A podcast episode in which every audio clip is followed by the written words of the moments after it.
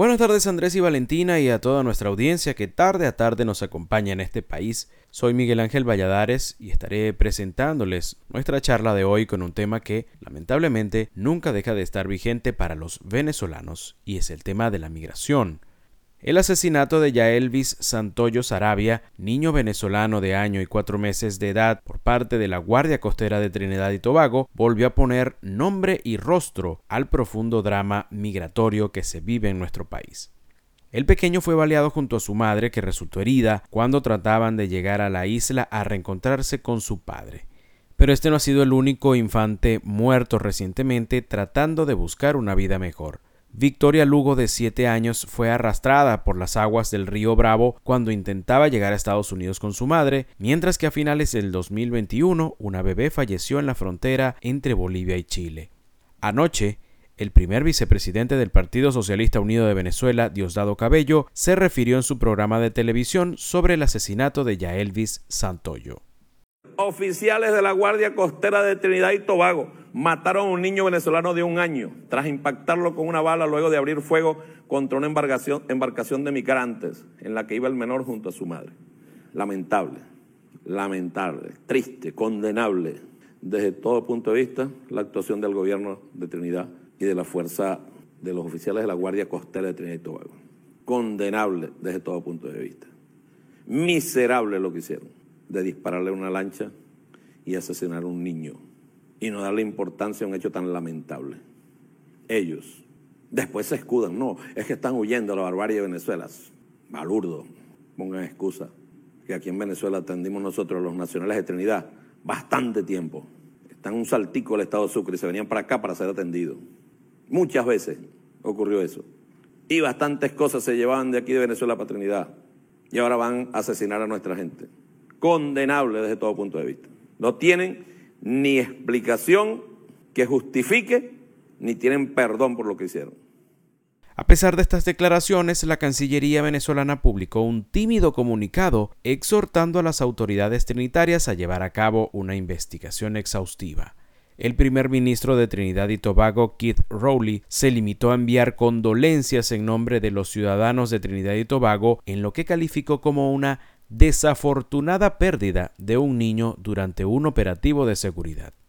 Para hablar sobre este tema migración tenemos como invitado en nuestra charla de esta tarde a Carlos Rodríguez. Él es abogado e investigador en la línea de derechos de migrantes y refugiados venezolanos en el Centro de Derechos Humanos de la Universidad Católica Andrés Bello.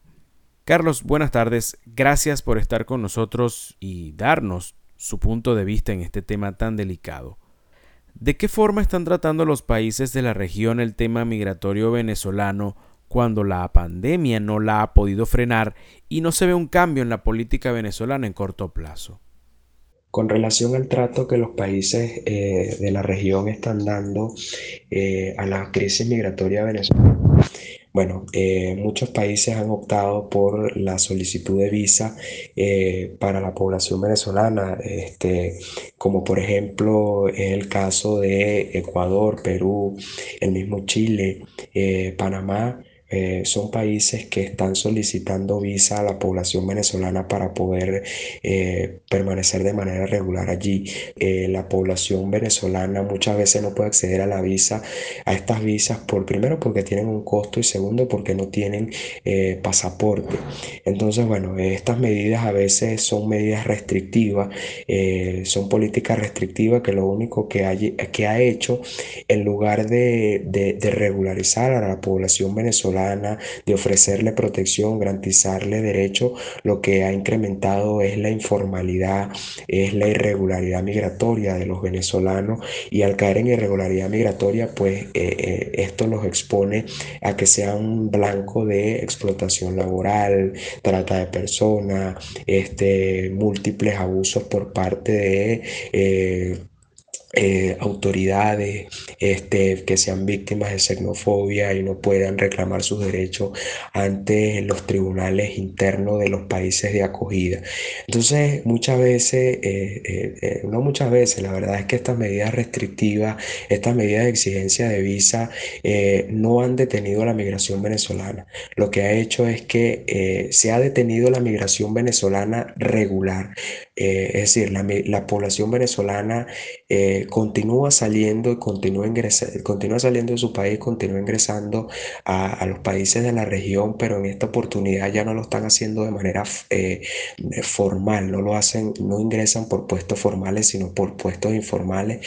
Y, esto debido a que los países, este, desde el año 2019, eh, la tendencia ha sido restringir la libre circulación de, de la población migrante venezolana. Les recordamos que estamos conversando en nuestra charla de esta tarde con Carlos Rodríguez, abogado e investigador de la línea de derechos de migrantes y refugiados venezolanos en el Centro de Derechos Humanos de la UCAP. Carlos, ¿qué significa el hecho de que este año México esté exigiendo visado para los venezolanos y otros tantos migrantes estén siendo expulsados de países como Guatemala, Belice, en su afán de llegar a Estados Unidos?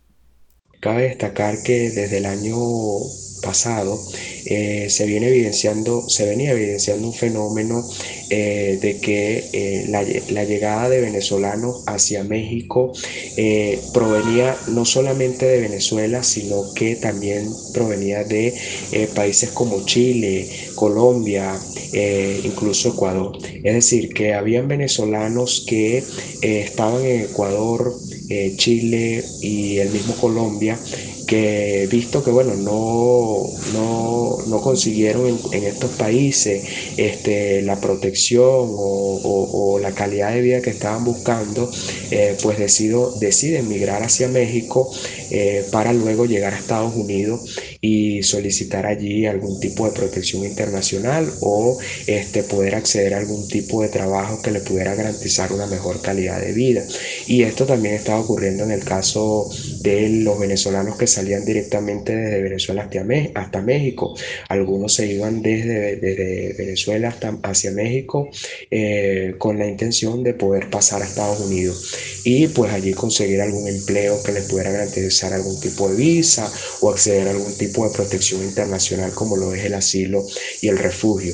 Ahora, con relación a la medida de México de exigir visa para la población venezolana, es una medida que restringe eh, que la población venezolana de otro eh, impide que la población venezolana que se encontraba en Colombia, Chile, este, en Perú y que tiene intención de ir a México, pues ya, ya, ya no lo podrá hacer, porque esta, esta visa solamente puede ser pedida desde Venezuela y los montos que, que, que se, que se cancela tienen que ser por medio de un banco eh, venezolano. Entonces, bueno, la, la, única forma ahora de ir a México es solicitando una visa y hay que solicitarla este, en el consulado eh, de México establecido en Venezuela. Y esto pues representa eh, una restricción al derecho que tienen aquellas personas venezolanas que se están yendo de su país este, porque tienen alguna situación de peligro, están en alguna situación de riesgo y entonces quieren ir a Estados Unidos o incluso al mismo México a solicitar algún tipo de protección internacional como lo es el asilo y el refugio.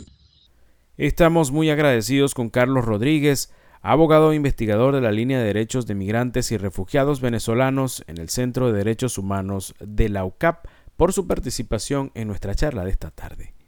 De esta forma volvemos con ustedes, Valentina y Andrés, con más información en este país.